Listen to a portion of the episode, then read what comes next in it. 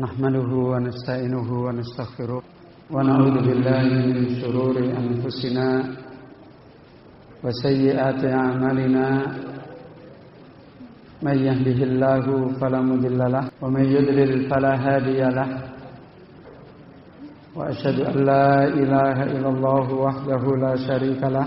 وأشهد أن محمدا عبده ورسوله. يا أيها الذين آمنوا اتقوا الله حق تقاته ولا تموتن إلا وأنتم مسلمون.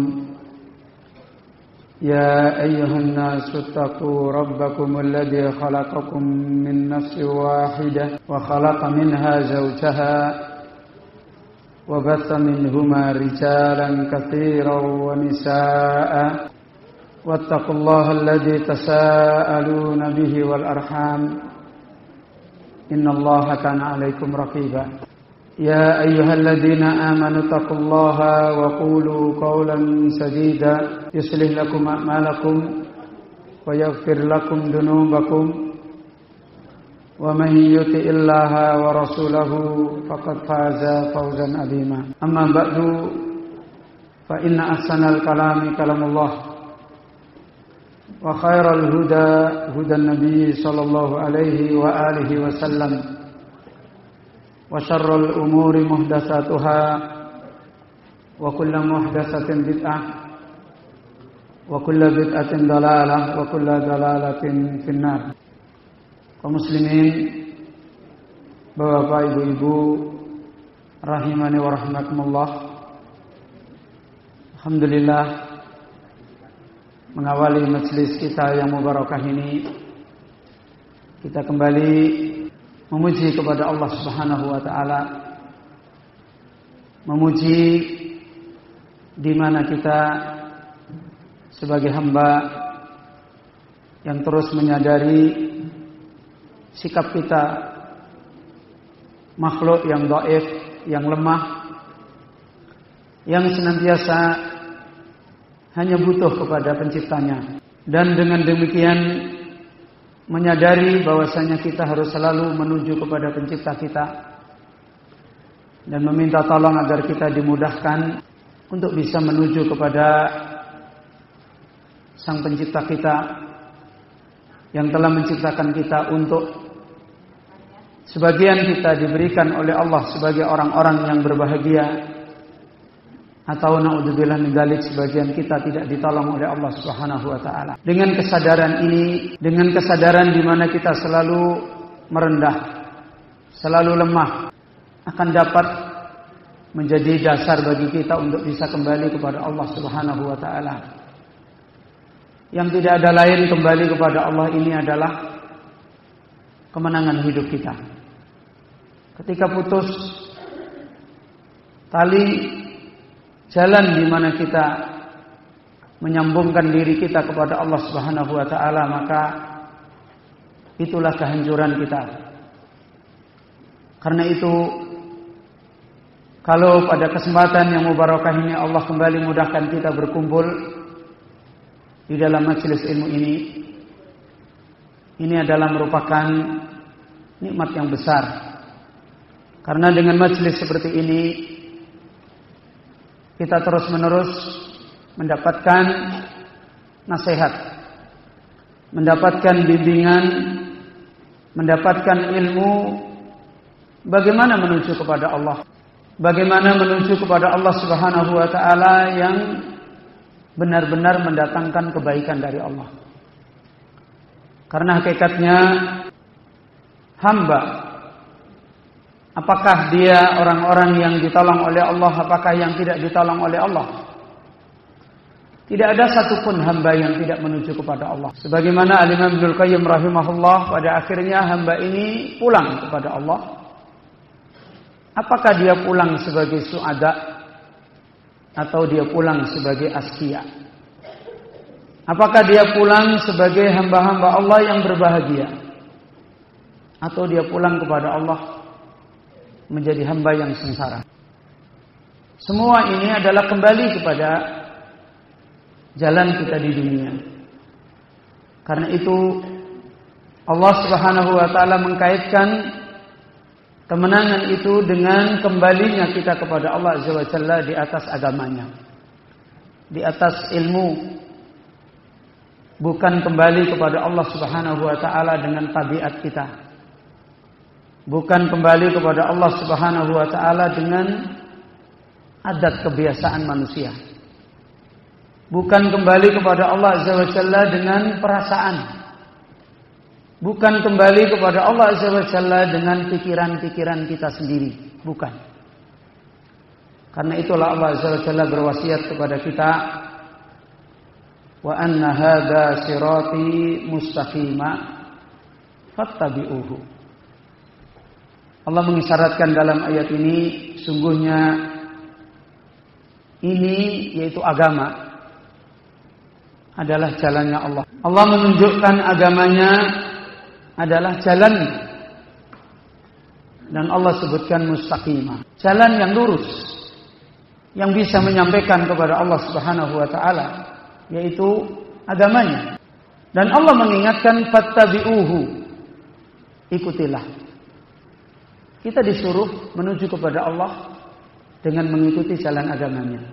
Bukan mengikuti kebiasaan kita, bukan mengikuti kesenangan kita, bukan mengikuti perasaan kita, bukan mengikuti akal-akal kita, bukan. Tapi mengikuti sirat. Fattabi'uhu. Allah wasiatkan, ikutilah. Dan Allah memperingatkan kepada kita semua, wala tattabi'u. Jangan kalian mengikuti jalan-jalan yang lain. Fatafarraqa bikum maka jalan-jalan yang lain itu akan menceraikan kalian dari jalan Allah. Allah sebutkan dalam surat Al-An'am ayat 153. Allah mengingatkan dan ini harus kita jadikan kesadaran bagi kita. Dan tidak mungkin bahwa Bapak Ibu-ibu kita bisa kembali kepada Allah kembali di atas jalannya yang lurus manakala kita tidak mendapatkan petunjuk. Karena itu Allah Azza wa Jalla menyuruh kita untuk mencari petunjuk. Allah menyuruh kita untuk mencari petunjuk. Seperti yang ada di dalam firman Allah Azza wa Jalla dalam surat Al-Fatihah. Setiap hari kita minta kepada Allah. Menunjukkan kita mencari. Bukan membiarkan diri merasa di atas petunjuk. Bukan. Ihdinas siratal mustaqim. Tunjukkan kepada kami ya Allah jalan yang lurus. Kemudian Allah sebutkan jalan yang lurus. Siratal ladzina an'amta alaihim. Yaitu jalannya orang-orang yang Allah beri nikmat. Yaitu para anbiya, para rasul, para siddiqin, para suhada, para solihin, para pewaris anbiya yang begitu jelas bagaimana jalan mereka. Allah menyebutkan Jalan mereka ini tidak seperti jalannya orang-orang yang gagal. Siapa jalannya orang yang gagal? Di akhir surat Al-Fatihah, apa ibu-ibu? Ghairil maghdubi alaihim waladdallin. Allah sebutkan di sini sifat. Walaupun di sini disebutkan orang tertentu, tapi yang dimaksudkan adalah sifat. Yang dimaksudkan adalah cara Allah menyebutkan di dalam ayat ini ghairil maghdub. Bukan jalannya orang-orang yang dimurkai. Ini menyebut orang. Tapi yang dimaksudkan bukan orang. Yang dimaksudkan caranya dia. Waladolin dan bukan jalannya orang-orang yang sesat. Yang dimaksudkan siapa? Caranya dia. Bagaimana jalannya orang yang dimurkai dan bagaimana jalannya orang yang sesat. Dan ini telah banyak ditunjuk oleh Nabi. Ketika Nabi Sallallahu Alaihi Wasallam mengingatkan umat, mengingatkan kita semua, latar kaban minkum sunana mangkana qablikum. Kata Rasulullah, kalian, siapa kalian berarti, ibu-ibu? Ya kita ini. Kalian kata Rasulullah SAW, akan mengikuti orang-orang sebelum kalian. Ngikuti, bukan dia jadi dia, bukan, tapi ngikuti jalannya. Yang dimaksud orang yang dimurkai itu orang Yahudi. Yang dimaksud orang yang sesat adalah orang Nasrani. Allah katakan, eh, Nabi Wasallam ingatkan, kalian akan mengikuti mereka. Jadi bukan kalian jadi Yahudi, enggak. Kalian jadi Nasrani, enggak. Yang dipersoalankan Nabi di sini, kalian mengikuti mereka. Sejengkal demi sejengkal. Sahasa demi sahasa. Sampai pada puncaknya persis. Kata Nabi Sallallahu Alaihi Wasallam, kalau mereka masuk ke lubang biawak, kalian ikut. Jadi sampai seandainya mereka masuk ke lubang-lubang biawak, kalian ikut. Dalam riwayat yang lain, naudzubillah min dalik, seandainya mereka berbuat zina dengan ibu mereka di jalan, kalian ikut. Ini peringatan Allah Azza wa Agar kita kembali membangun kembali kepada Allah mengikuti jalan. Dan bagaimana yang dimaksudkan jalannya orang Yahudi dan orang Nasrani? Kesimpulannya adalah kembali kepada rusaknya jalan ilmu. Kembali ke apa ibu? Apa? Apa tadi saya bilang? Rusaknya jalan ilmu. Al-Yahud ya'rifun al-haq wa la. Orang Yahudi itu punya ilmu, tahu kebenaran, tapi nggak mau mengikuti. Nggak mau mengamalkan, nggak mau mencintai. Kemudian orang Nasrani itu niatnya baik, inginnya taat, inginnya baik, tapi tidak punya ilmu dan tidak belajar dan tidak menuntut ilmu. Maka pada kesempatan ini menjadi peringatan bagi kita kalau kita bisa bermajelis seperti ini dan kita di dalam majelis yang mubarakah seperti ini berusaha minta tolong kepada Allah Subhanahu wa taala seperti yang Syekhul Islam Ibnu Taimiyah rahimahullah pernah menyampaikan di dalam kitab beliau Al-Aqidah Al-Wasitiyah setelah beliau membawakan dalil-dalil ayat-ayat tentang mengenal Allah. Ilmu yang paling banyak manusia gagal. Yang sudah beberapa kali saya sampaikan, ilmu yang paling pertama diangkat oleh Allah yaitu ilmu ilmu hati. Ilmu yang menjadikan hati-hati hamba punya kehidupan ibadah yang benar. Punya kehidupan mencintai Allah mengalahkan yang lain. Punya kehidupan kekhusyuan kepada Allah. Punya kehidupan takut kepada Allah. Ini ilmu hati. Ilmu tentang iman. Dan ilmu ini sebagaimana diriwayatkan oleh Ibnu Mas'ud radhiyallahu an awwalu ilmin yurfa ilmu yang pertama kali diangkat. Karena nikmat iman itu berjalan dengan nikmat amanah. Dan zaman-zaman kita ini hidup, ibu-ibu, bapak-bapak yang dirahmati oleh Allah, nikmat iman dan nikmat amanah ini sudah banyak dicabut dari dadanya manusia. Sampai dalam riwayat, kalian mungkin akan mendapati satu kaum hanya satu orang yang punya amanah. Berarti satu kaum memungkinkan yang punya iman yang benar cuma satu. Naudzubillah min Ya. Ini saat-saat kita hidup. Hudzaifah bin Yaman mengatakan yang paling banyak adalah imannya orang munafik. Naudzubillah. Yang paling banyak adalah imannya orang-orang yang tidak membuat kebaikan di dunia tapi membuat kerusakan. Ini kita hidup di zaman seperti Maka ilmu yang pertama kali diangkat oleh Allah adalah ilmu tentang iman. Sehingga kepentingan kita sekarang ini untuk membangun kembali, memperbaiki kembali ilmu tentang iman ini adalah kepentingan yang tidak bisa ditawar-tawar. Dan kalau boleh kita kembali mengoreksi. Mungkin kita bisa ibu-ibu, bapak-bapak mungkin ada yang pernah mendengar ayat Al-Qur'an waktu turun dibagi menjadi berapa periode. Hah? Berapa ibu-ibu? Dua.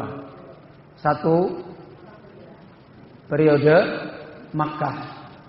Dua periode Madinah. Berapa tahun. Berapa tahun periode Mekah? 13. 10 tahun, 10 tahun murni. Hanya turun ayat tentang iman. Enggak turun ayat yang lain. Enggak turun ayat hukum-hukum. Belum. Bahkan salat itu saja diwajibkan pada waktu Nabi Isra Mi'raj. Itu tahun sudah lewat tahun ke-10. Jadi kita bisa memahami bahwa Pak sahabat itu berguru belajar kepada Nabi tentang iman murni, nggak belajar apa-apa. Berapa? 10 tahun. Nah kita sekarang ini belajar tentang iman seberapa? Kadang-kadang mungkin bapak-bapak, ibu-ibu baca buku tentang akidah al-sunnah, iman dibagi tauhid dibagi menjadi tiga. Ya kan? Tauhid rububiyah, tauhid uluhiyah, tauhid asma sifat. Sudah kayaknya sudah jadi orang beriman seperti Abu Bakar. Kalau ditanya, saya sudah belajar iman. Apa? Iman terbagi menjadi dua. Itu pembagian yang diterima di akal. Terus iman itu sudah masuk nggak di dalam hati kita? Sudah teruji belum di dalam kehidupan kita? Kita sudah merasakan bagaimana manisnya iman. Sudah ada dampaknya dalam kehidupan kita apa belum? Sudah merubah kehidupan kita atau belum? Ini menjadi tanda tanya besar. Di antara para ulama kita ketika menjelaskan ayat yang menjadi dasar pengajaran iman yang benar. Dan insya Allah Bapak Ibu sudah hafal ayatnya. Wa ma khalaqtul jinna wal insa illa liya'budun. Apa artinya? Hah? Tidaklah aku ciptakan jin dan manusia kecuali untuk beribadah kepadaku. Sudah berapa tahun kita sering mendengar ayat ini dibaca? Hah? Sudah berapa lama? Sudah sering. Bahkan mungkin kita hafal ayat itu. Tapi sekarang kita tanya, ketika kita beribadah, apakah kita merasakan manisnya ibadah? Apakah ketika kita beribadah, kita mendapatkan lezatnya ibadah? Apakah ibadah kita telah mengalahkan kesenangan-kesenangan dunia kita? Apakah ibadah kita telah melupakan kita di dalam urusan dunia? Seperti di dalam sebuah doa yang dulu pernah kita sampaikan. Nabi sallallahu alaihi wasallam berdoa dalam sebuah doa beliau yang diriwayatkan dikutip oleh Al-Imam Ibnu Rajab Al-Hambali di dalam sarah kitab Labbaika Allahumma labbaik Rasulullah SAW berdoa, Allahumma ij'al hubbaka ahabbal asya. Wahai Allah jadikan cintaku kepada engkau adalah kecintaan yang paling tinggi. Wa khasyataka afsal asya. Dan jadikan takutku kepada engkau adalah paling takutnya sesuatu. Kemudian waqta anni hajati dunya bisauqi ila liqaika. Wahai Allah, putuskanlah aku dari kebutuhan dunia. Dengan beribadah kepada engkau. Dengan rindu beribadah kepada Allah. Apakah ibadah-ibadah kita telah bisa memutuskan kebutuhan-kebutuhan kita terhadap dunia, kesenangan-kesenangan kita pada dunia. Dan kita merindukan untuk menjadi hamba yang senang berkhidmat kepada Allah. Yang dibuktikan oleh Nabi di dalam doa ini wa idza aqrarta wujuha ahli dunya bi dunyahum fa aqrirni bi ibadatika. Kalau engkau jadikan orang-orang ahli dunia ketenangan hatinya dengan dunianya, maka jadikan ketenangan hati saya dengan beribadah kepada engkau. Apakah ini sudah kita raih? Kita semuanya insya Allah hari-hari menjalankan ibadah. Contoh yang sederhana saja, ibadah salat. Salat kita masuk yang mana? Masuk yang qad aflahal mu'minun alladzina hum fi salatihim khashi'un atau masuk yang fawailul lil musallin alladzina hum an salatihim sahur. Masuk yang mana? Masuk aflaqal mu'minun, orang beriman yang beruntung yaitu siapa? Yang di mana dia adalah orang-orang yang khusyuk di dalam sholatnya. Atau fawailun lil musallin. Celakalah orang-orang sholat di mana sholat dia adalah sahun. Apa? Lalai. Sama-sama dohirnya sholat ya ini? Sama. Yang membedakan apa? Khosiun sama sahun. Khosiun itu letaknya di mana itu? Di hati. Sahun itu letaknya di mana? Di hati. Yang menentukan adalah ibadah hati kita. Sama-sama dohirnya sholat. Ini ketika para ulama menjelaskan ayat ini, kepentingan kita di dalam membangun sholat yang membangun ibadah yang dimaksudkan oleh orang beriman bukan cuma sekedar ibadah. Tapi ibadah yang dibangun dengan iman. Kehidupan di hati. Itu yang bernilai ibadah. Karena itu untuk mengajarkan ibadah yang seperti ini butuh tarsih. Apa tarsih? Meresapkan yang dalam. Kalau kita belajar tentang rukunnya sholat, syarat sahnya sholat misalnya contoh. Mudah dan cepat. Sehari saja bisa kita langsung laksanakan, bisa langsung dipraktekkan. Tubuh kita langsung bisa mempraktekkan. Tapi ngajari kita untuk khusyuk. Ngajari kita untuk tidak sahun. Mudah, ibu-ibu. Enggak mudah. Lebih-lebih lagi di zaman kuatnya fitnah. Maka ayat ini membutuhkan tarsih untuk meraih ibadah yang seperti ini butuh kepada meresapkan iman sehingga ibadah ini akan punya makna, punya kimah, punya nilai. Karena itu di antara ulama kita menerangkan ketika kehidupan iman yang harus ditanamkan, dibesarkan di dalam hati manusia ini tidak berhasil. Maka keadaan manusia tidak berubah dari tiga keadaannya. Tidak berubah. Pertama, saat akhwaluhum. Keadaan dia dalam hidup tetap buruk. Ya. Kelihatannya ibadah, taat, tapi lihat kehidupannya. Seperti yang diterangkan para ulama, para salafus saleh. La takun waliyallah fil alan, aduwallah fisir. Jangan kamu menjadi kekasih Allah di saat terang-terangan ada orang tahu, tapi di saat sendirian kalian menjadi musuh Allah. Di mana? Ketika di halayak kelihatannya kita taat, kita baik, tapi begitu kita sendiri kita adalah orang yang paling berani kepada larangan Allah. Paling berani menyanyiakan perintah Allah. Nggak apa-apa. Nggak apa-apa. Ini menunjukkan lemah kehidupan hati kita. Maka akwal kita su sehingga apa yang dimaksudkan oleh Allah tanha anil faksha wal mungkar nggak tercapai. Ibadah itu mestinya ada pengaruhnya. Apa pengaruhnya? Mencegah orangnya dari perbuatan keji dan mungkar. Ini nggak tercapai. Ya. Kenapa? Karena tidak ada ibadah hati. Yang menjadikan tercapainya itu ibadah. Hal yang demikian juga diajarkan oleh Nabi khusus kaitannya dengan salat. Rasulullah SAW pernah bersabda, "O kama qala idza qama ahadukum ila shalah fala yabsuq qibala wajhihi." Kalau salah seorang di antara kalian salat, jangan meludah ke depan. Kemudian Wala an yaminihi jangan meludah ke mana? Ke kanan. Kalau butuh maka hendaklah dia meludah ke kiri atau ke bawah. Apa hikmahnya ini? Hikmahnya apa yang dimaksudkan oleh Nabi di sini? Dia merasa dekat dengan Allah, berhadapan dengan Allah apa tidak? Makanya Nabi mengatakan, kenapa seperti ini Nabi mengajarkan? Kenapa nggak boleh meludah ke depan? Nabi mengatakan, fa wajhihi.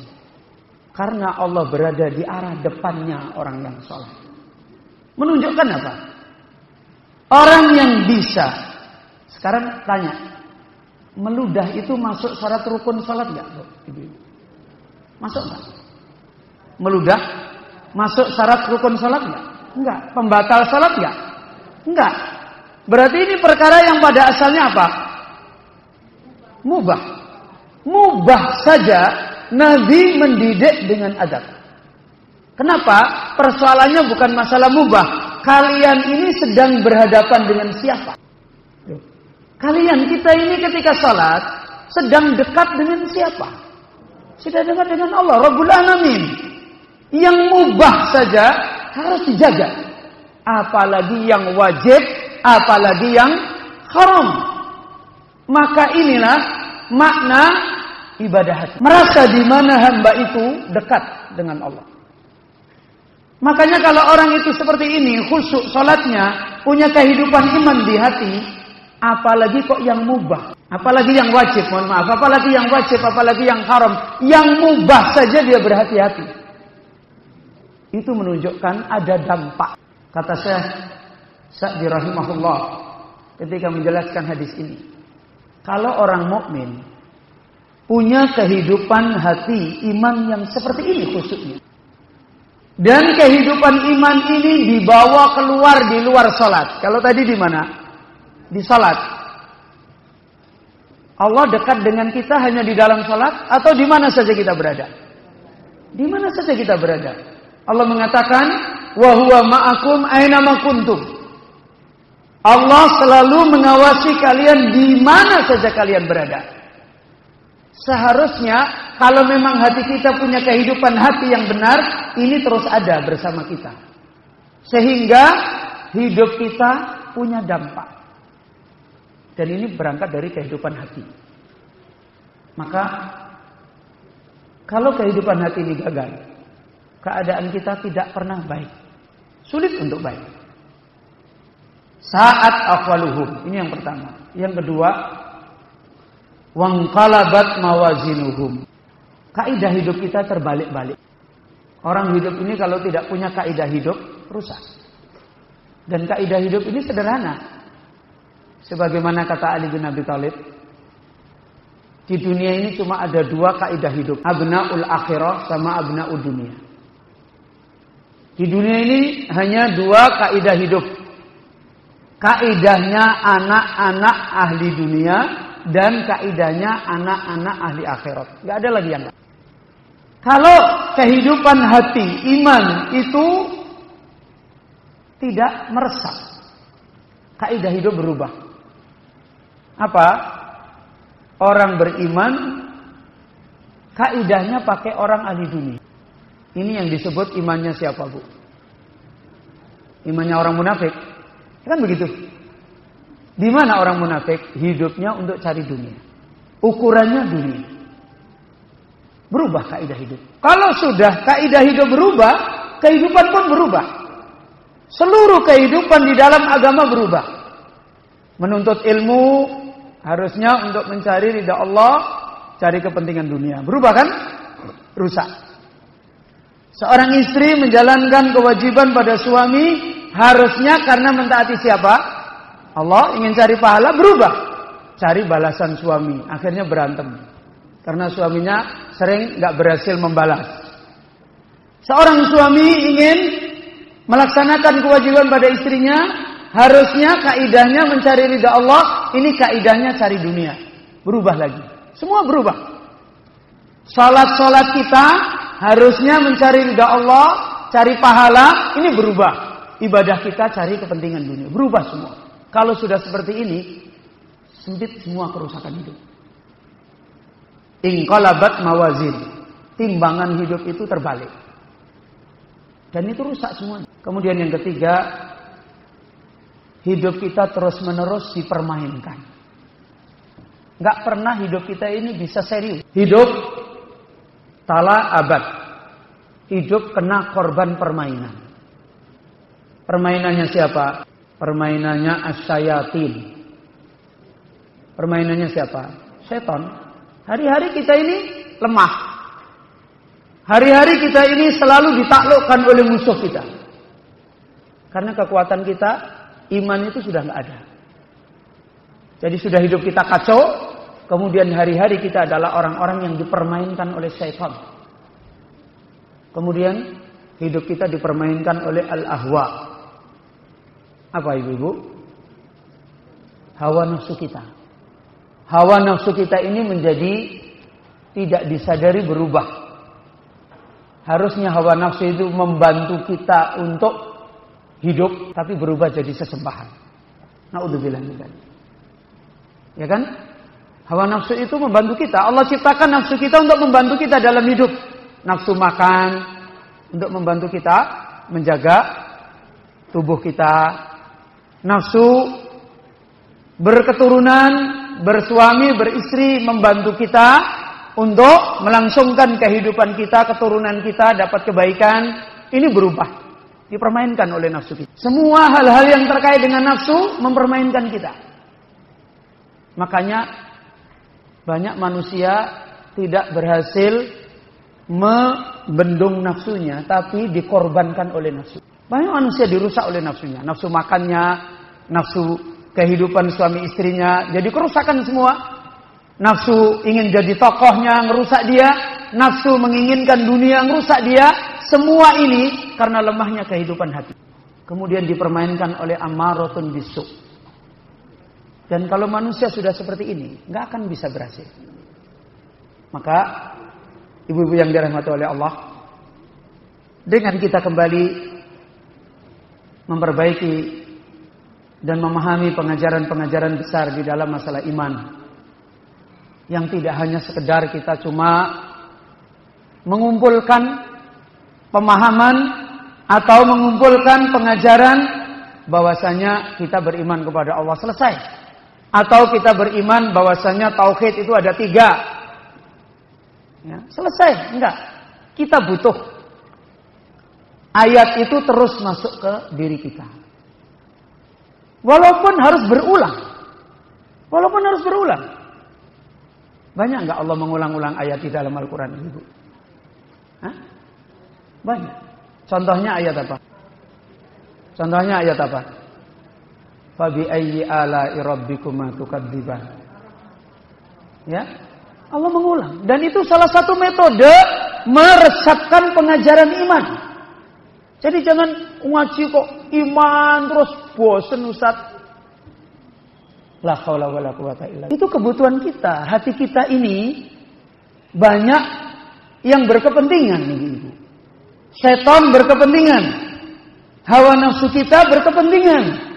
Kenapa setan berkepentingan? Karena dia musuh kita. Coba lihat ketika Nabi Sallallahu Alaihi Wasallam menerangkan tentang setan. Di mana setan berjalan memasuki kita? Ya jeri, majrat, dam. Ya kan? Berjalan di mana? Aliran darah. Kenapa kok lewat aliran darah? Sasarannya ke mana? Ke hati. Ya kan? Sasarannya ke hati.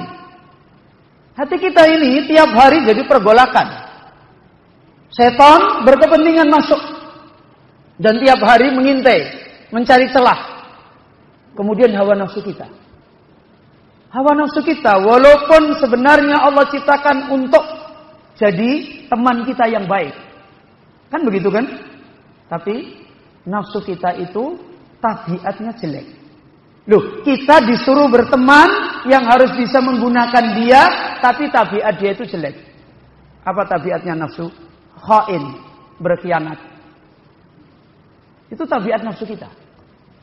Nah, hati kita ini seperti ini. Sehingga butuh kaidah. Kaidah yang betul-betul sampai kepada al-yakin. Apa ibu-ibu? Sampai kepada apa? Apa tadi saya sebut? Kalau nggak konsentrasi ini nanti lupa-lupa. Al yakin. Apa artinya al yakin? Keyakinan. Dari mana caranya meraih yakin? Dari mana? Para ulama kita menjelaskan pengertian al yakin. Al yakin a'la marotidil ilmi.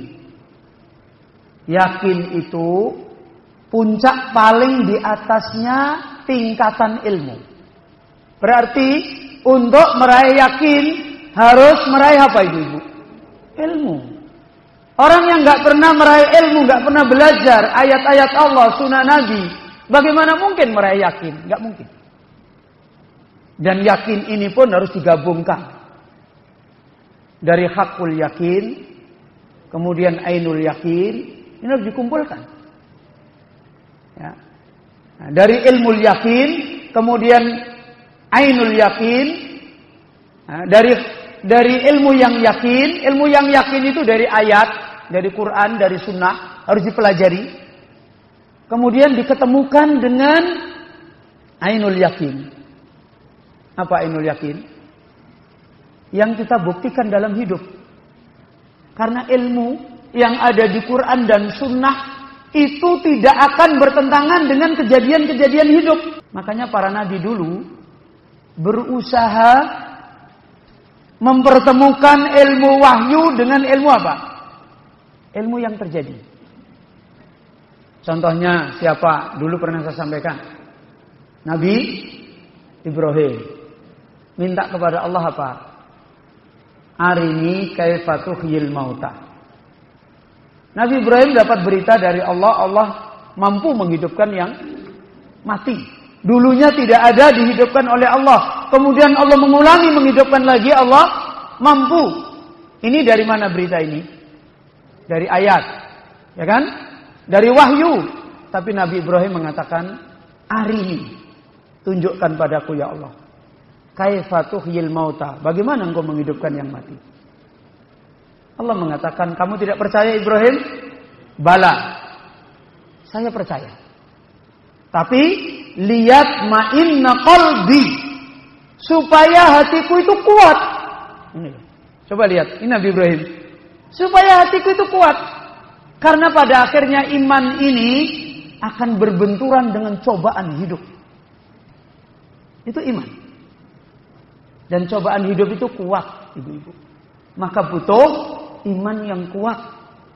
Dan iman yang kuat harus dibangun dengan ilmu yang kuat yang bisa meraih al-yakin. Maka jangan heran kalau Nabi Ibrahim mau dimasukkan ke dalam api, keyakinannya tidak berubah.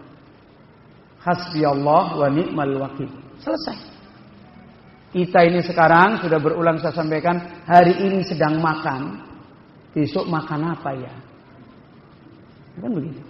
Hari ini itu masih makan, tabungannya di bank masih ada. Itu masih mikir nanti besok kalau banknya hancur, kalau gini, kalau gini terus gimana kita, bagaimana?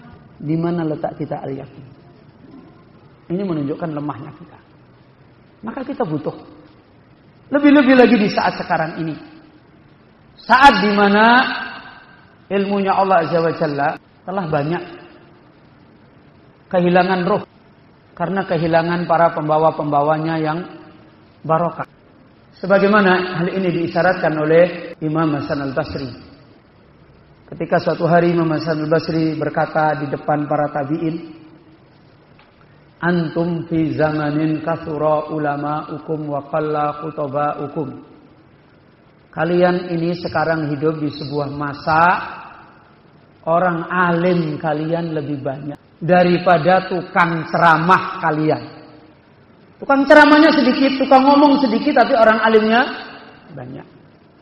Kata Imam Hasan Al Basri, saya ti alan nas akan datang suatu masa pada manusia khutobauhum akthar min ulamaihim. Tukang ngomongnya agama lebih banyak daripada orang alimnya.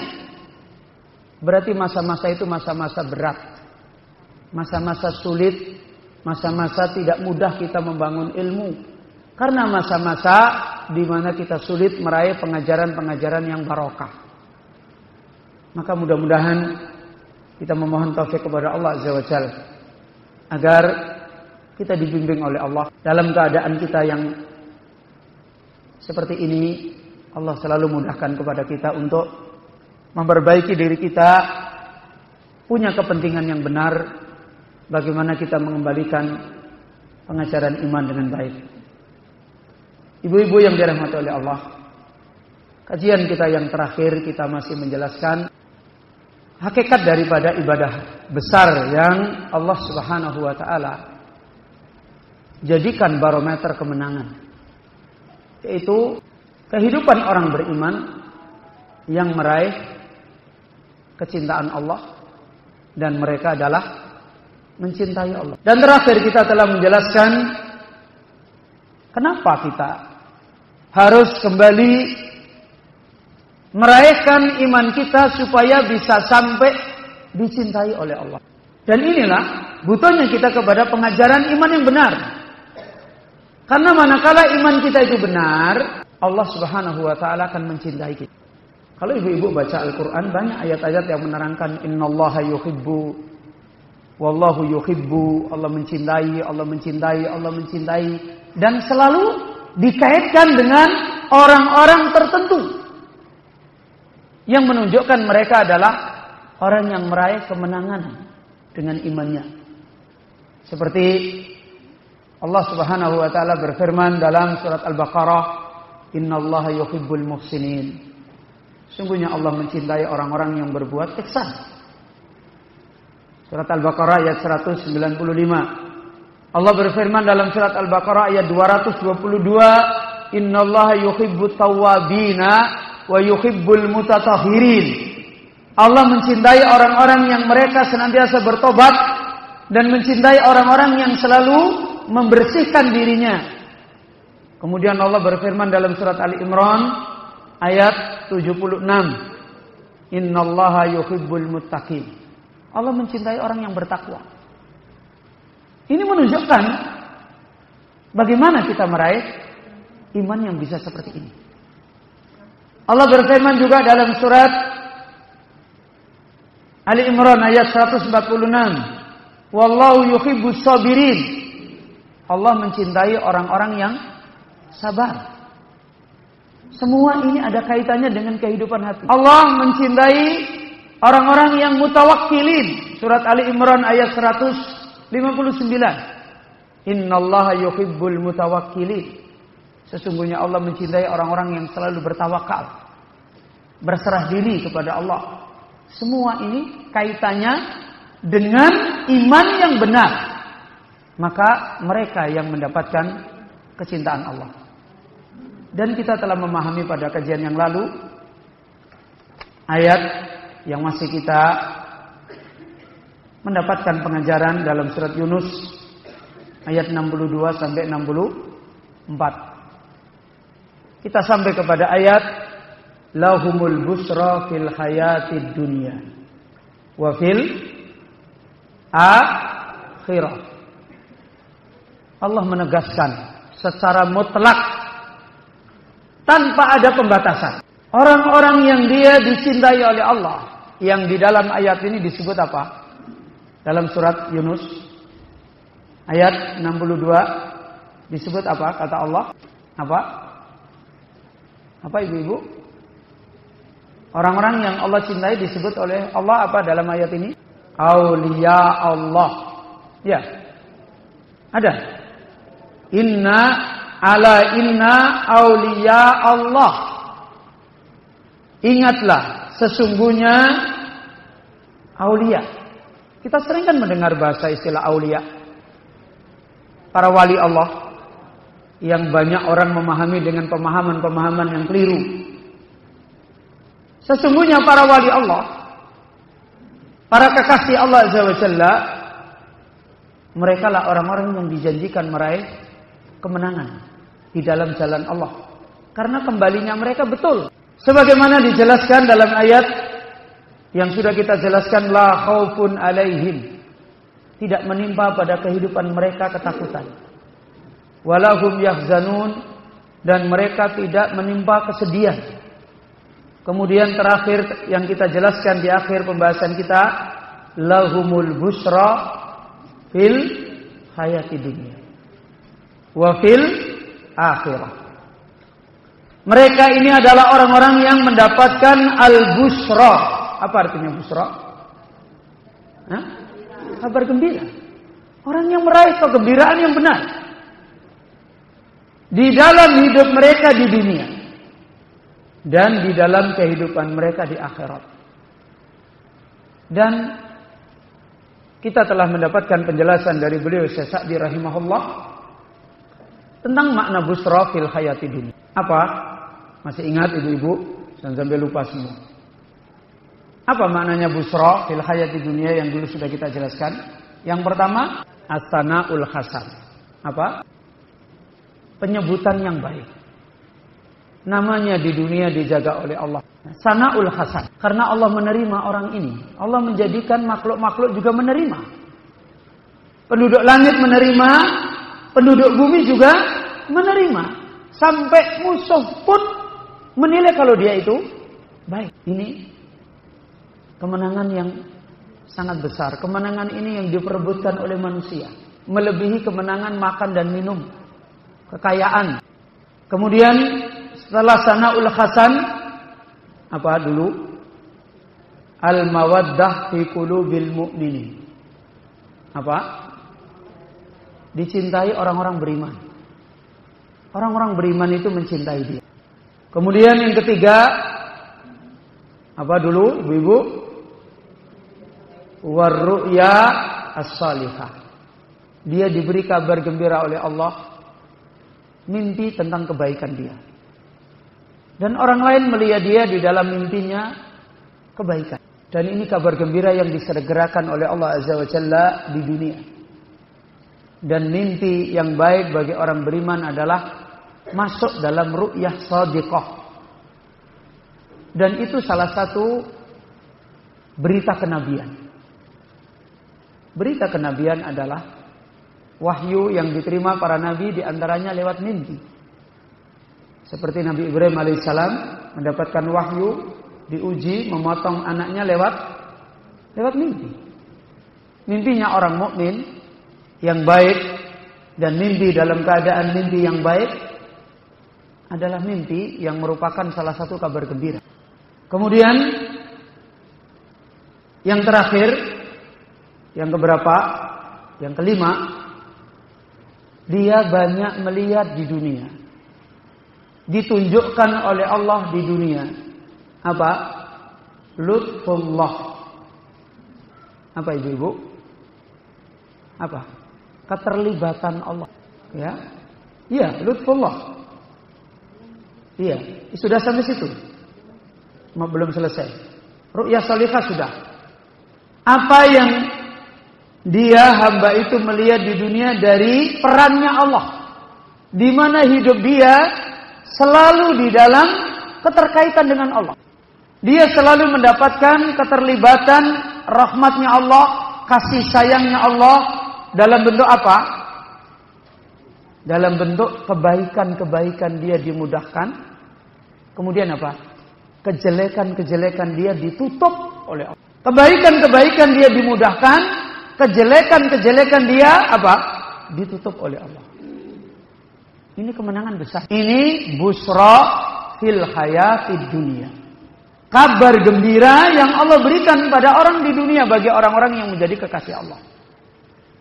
Allah selalu mentakdirkan keadaan dia seperti ini. Dan adapun di akhirat fil akhirah banyak kabar gembira. Kabar gembiranya di akhirat di antaranya pada waktu dia ajal. Karena kehidupan akhirat itu dimulai dari mana? Dari mana ibu-ibu kehidupan akhirat dimulai? Dari ajal. Ajal itu sudah masuk kehidupan akhirat. Ya. Pada waktu mau ajal, itu sudah ada kabar gembira. Malaikat yang datang mengucapkan dia Allah takhafu wa la tahzanu. Kalian jangan takut, kalian jangan sedih. Karena orang ketika mau ajal, itu di dunia terjadi kejadian yang luar biasa. Malaikat dari langit datang jumlahnya nggak bisa dihitung.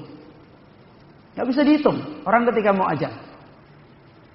Sebelum malaikat yang mencabut nyawa datang, penduduk langit datang mendekati dia, mengelilingi.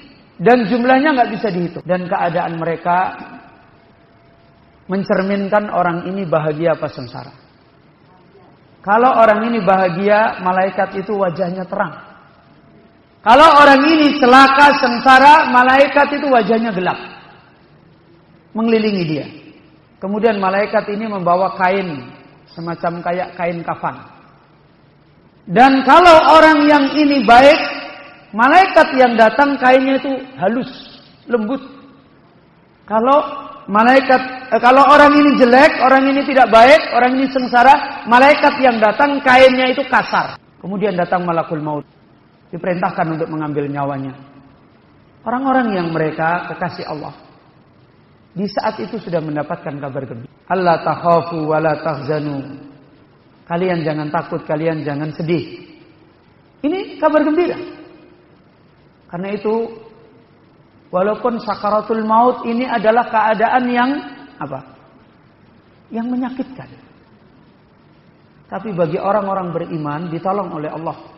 Dalam sebuah riwayat, ketika malaikat malakul maut memerintahkan rohnya keluar, maka dia menetes seperti tetesan embut. Ini orang beriman.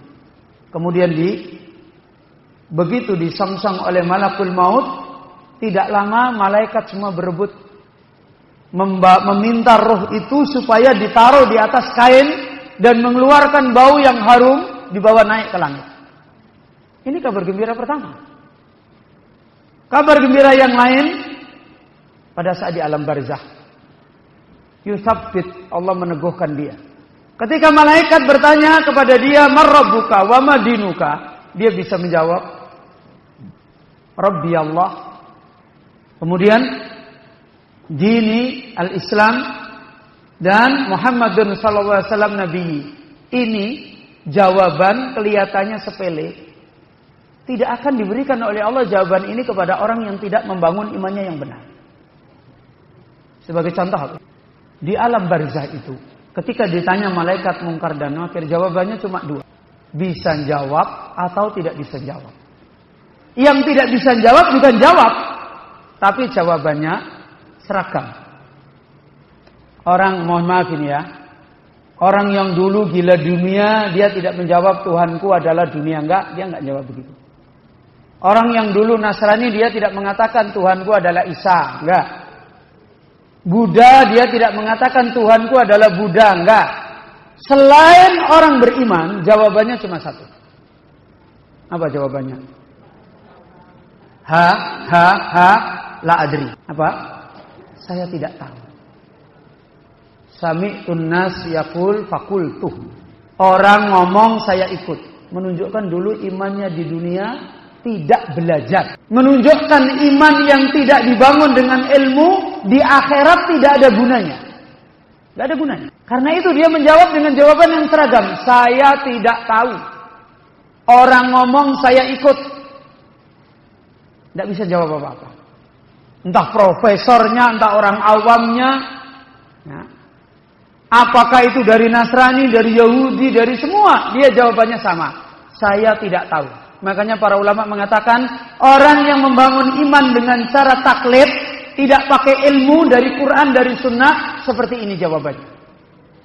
Gak akan ditolong oleh Allah. Lah orang yang bisa menjawab ini semata-mata karena Allah yang membimbing dia. Karena itu Allah mengatakan yusabbit. Allah yang meneguhkan dia bil qauli sabit dengan perkataan yang kokoh. Siapa berarti yang bisa membimbing? Allah. Dia nggak bisa ngomong sendiri. Allah yang ngajari dia. Allah yang ngajari dia. Padahal pertanyaannya pakai bahasa apa ini? Bahasa Arab. Di sana bukan pakai bahasa Inggris, bukan pakai bahasa kampung, bukan. Ini bahasa Arab. Tapi dia bisa menjawab karena lakanahullah Allah yang mentalkin. Jadi nggak usah kita talkin sibuk. Jadi nggak perlu kita datang kubur, wahai fulan, nanti kamu didatangi malaikat, nanti jawab gini ya, jawab gini ya. Enggak perlu. Allah yang akan mentalkin dia. Ini busro. Belum lagi busro pada waktu hari maksar.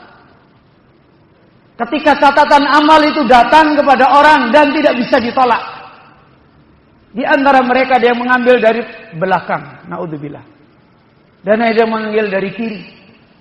Kemudian ada yang mengambil dari kanan. Mereka yang mengambil dari belakang dan dari kiri, mereka mengatakan, Ya laitani lam uta kitabiyah.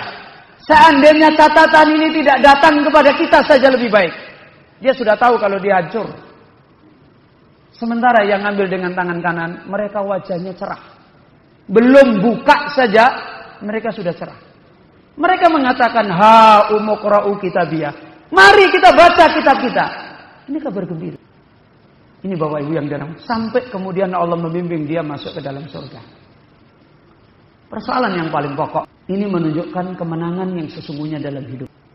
Kemenangan mana yang mau kita kejar kalau kita tidak ingin menjadi orang yang ditolong oleh Allah seperti itu. Makanya dulu sudah saya sampaikan, mari kita berlomba untuk dicintai oleh Allah. Merebut bagaimana dicintai oleh Allah. Cari jalan supaya kita ditolong oleh Allah masuk golongan orang-orang yang dicintai. Gak usah kita bingung. Nanti orang-orang baik akan dicintakan kita. Dunia akan didatangkan pada kita dan dalam keadaan kita dibimbing oleh Allah, bukan dalam keadaan kita dirusak oleh dunia. Itu kalau kita dicintai oleh Allah. Dan di sinilah Allah mengingatkan dalam ayat ini, La tabdila li kalimatillah. Coba ibu-ibu. Ayatnya coba disimak. La tabdila li kalimatillah. Tidak ada tabdil. Apa tabdil? Ibu-ibu pernah mendengar kata bagal. Buat saya dibadali. Ganti. Tidak ada perubahan. Tidak ada pergantian. La tabdila. Tidak ada perubahan li kalimatillah bagi perkataan Allah seperti ini. Bahwasanya Allah menjadikan kekasihnya seperti ini dan sekaligus yang tidak kekasihnya tidak akan seperti itu. Itu nggak akan berubah. Ini rahasia hidup. Banyak orang tidak paham rahasia ini. Dan orang yang tahu rahasia ini orang beriman. Orang yang punya ilmu, yang paham apa yang Allah ajarkan ini, orang yang paling tahu kejadian hidup. Makanya beberapa kali dulu sudah saya sampaikan, orang ahli agama, orang paling tahu dunia atau orang ahli dunia paling tahu dunia. Orang ahli agama paling tahu dunia. Orang ahli dunia paling tidak tahu dengan dunia. Apa pengetahuan orang ahli dunia? Tidak lebih memahami sebab akibat yang sudah kita dia lihat. Kan begitu kan? Yang dia tidak lihat, dia tidak tahu apa-apa. Itu pun belum tentu terjadi seperti itu. Beda dengan coba sekarang kemenangan seperti ini. Ada orangnya, ibu-ibu pernah kuliah sampai S berapa? Sampai S berapa ini? Pernah diajarkan seperti ini? Rahasia hidup seperti ini pernah? Nggak pernah. Nah, semua yang kita pelajari nggak pernah memberikan kepastian hidup. Hidup itu kayak gini, nggak tahu. Makanya sering AO AO. Tahu AO AO? Loh kok begini ya yang terjadi? Saya kira begini. Saya kira saya menang. Kok saya jadinya kayak gini? Saya kira begini. Seringnya begitu. Saya kira begini. Ternyata begini. Coba bahasa ini kan paling sering. Coba lihat itu di koran-koran sekarang itu loh. Orang-orang tua itu banyak bodoh dengan kehidupan. Mohon maaf ini Bapak Ibu. Dia bilang, anakku itu di rumah baik loh. Kok mosok tuh begitu? Nah, ini nggak paham hidup. Nggak ngerti kejadian itu. Orang mukmin paling tahu rahasia hidup. Sebagaimana Allah Jawa Jalla mengingatkan. Kaidah hidup seperti ini itu la tabdil rumus hidup yang tidak pernah berubah. Ini rumus hidup yang nggak pernah berubah. Di mana-mana rumus ini berjalan sama. Makanya dari dulu para nabi nggak pernah merubah rumus hidup ini. Para pewaris nabi di zaman mana pun nggak pernah merubah rumus ini. Karena mereka tahu hidup ini bukan datang kebetulan. Hidup ini bukan datang kebetulan. Hidup ini datang dengan satu kata. Apa satu kata ibu-ibu? Coba ini. Ini mungkin suratnya hafal, tapi banyak kita nggak paham. Hidup ini setiap hari kita lalui seperti ini. Dari yang besar-besar sampai yang kecil-kecil. Itu cuma keluar dari satu kata. Siapa yang bisa jawab? Hah? Apa ibu-ibu? Nanti saya sebut ayatnya pasti apa. Tapi nggak nyambung. apa? Pernah mendengar kata kun? Nah iya, kalau sudah saya sebutkan baru ngerti. Tapi nggak nyambung. Gitu loh. Hidup ini setiap yang terjadi itu cuma keluar dari kata kun. Siapa yang ngomong kun? Allah Azza wa Jalla. Kulla yaumin huwa